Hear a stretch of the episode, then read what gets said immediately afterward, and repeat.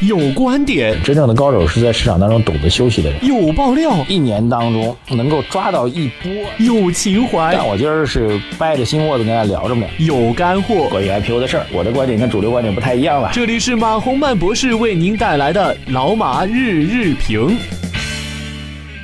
呃，各位老马日评的听众朋友们，大家早上好！二零一八年的三月六号，星期二啊，我们感谢理财魔方冠名老马日日评，下载理财魔方的 APP，专业资产配置，一键投资全球。昨天到今天最重要的事情肯定是全国两会当中的政府工作报告了。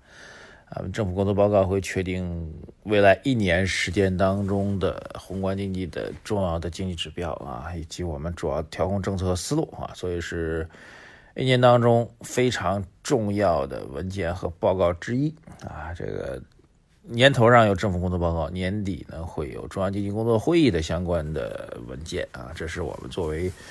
呃研判宏观经济、研判宏观政策、做好趋势性投资、战略性投资最重要的两个文件。啊，今天呢，肯定要学习和解读我们政府工作报告当中关于宏观经济方面的一些核心的政策的指向啊，这是我们节目特色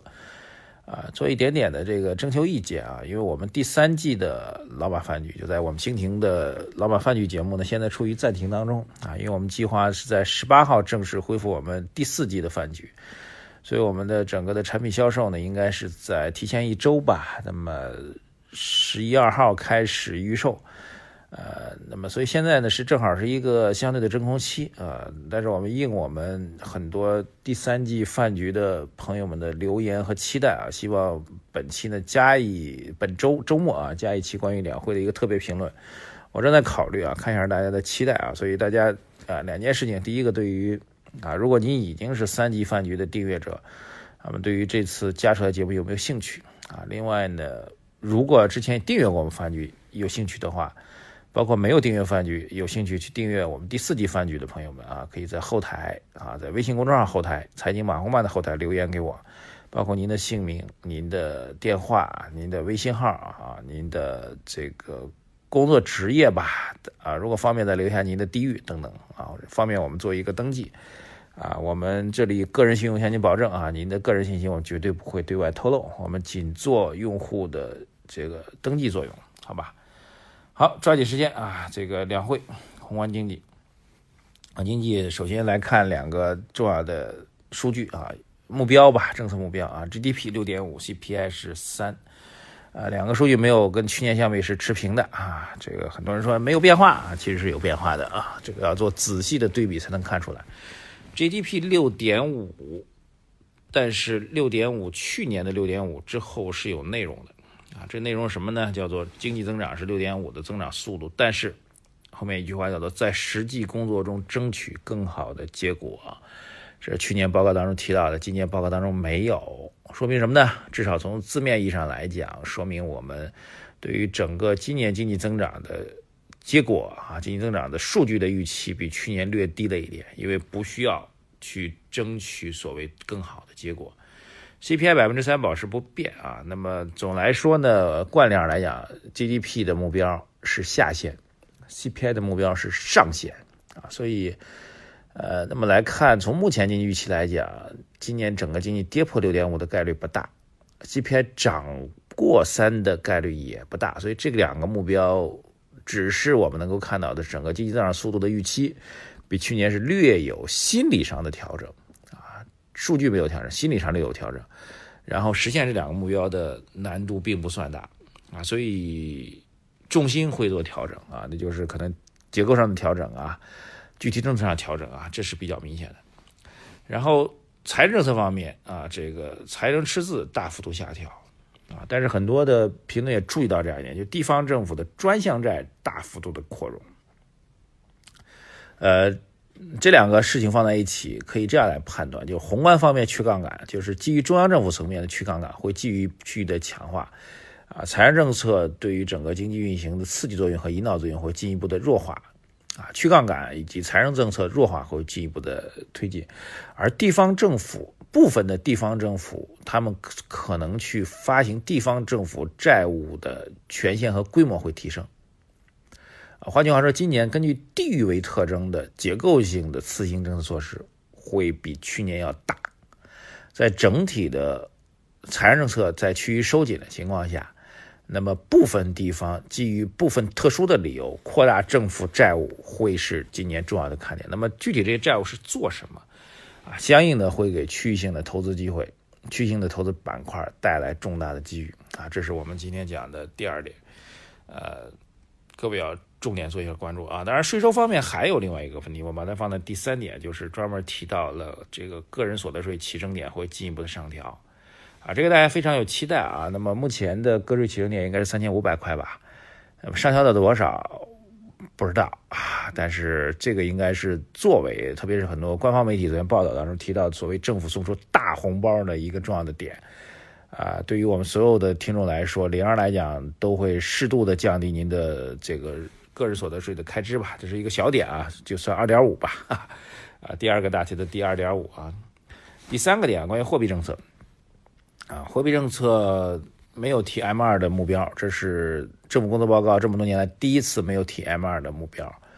但是之前发改委曾经做过一个报告，那个报告当中有关于 M 二的目标以及呃社会融资总额的目标，依然是百分之八和百分之十二，去年持平的。啊。但是中央政府的这样一个国务院吧，不要中央政府的国务院这个政府工作报告没有提 M 二二的目标，为什么我不太清楚啊？我们需要做观察。呃，但是对于货币政策的表述上有几点变化啊。这个货币政策基调叫做稳健中性，但是后面缀了一句啊，叫做松紧适度。第二个变化呢，是对于货币供给总闸门，之前中央经济工作会议的提法叫做管住，各位还记得吗？我在中央经济工作会议出来之后，呃，做过一次及时的评论。我当时提到货币政策总阀门叫做管住，管住是一个非常严厉的措辞，意味着要拧紧，要从紧吧。这次叫做管好，从管住变成了管好，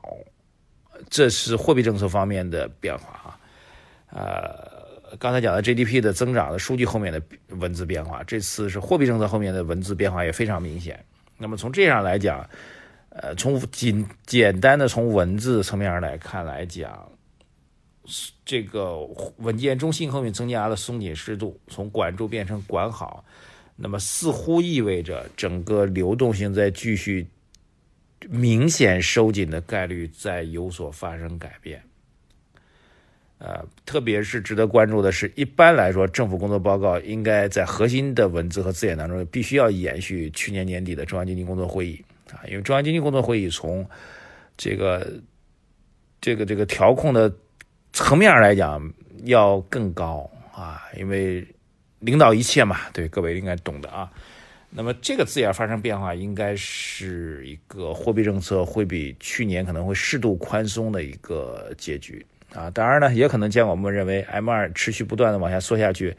对宏观经济也不太好。就是希望 M 二为代表的整个货币供应的增长速度有一个缓慢的止跌的一个迹象，这是货币政策的一个重要变化啊。我们认为是这个第三点重要的内容，好吧？第四点关于房地产税啊，房产税吧，呃，政府工作报告当中首次提出了稳妥推进房地产税立法。这个表述还是非常的温柔啊，因为呃之前开新发布会的时候提到的房地产税立法要推进的事情，但最后的措辞是稳妥推进房地产税立法，稳妥这两个字很关键，说明这是要推进了啊。第二个呢，不会随意的去推进，啊，稳妥嘛，慢慢的，别着急的，别出事儿的。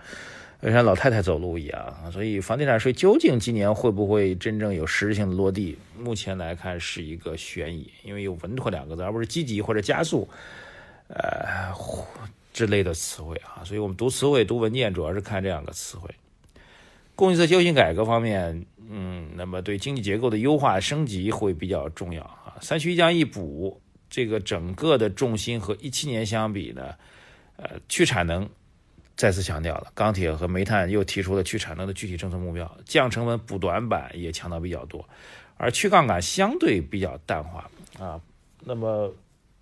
当然了，包括刚才我提到的货币政策出现了隐隐含的一个拐点的一个特征啊，这也是对去杠杆的一个阐述。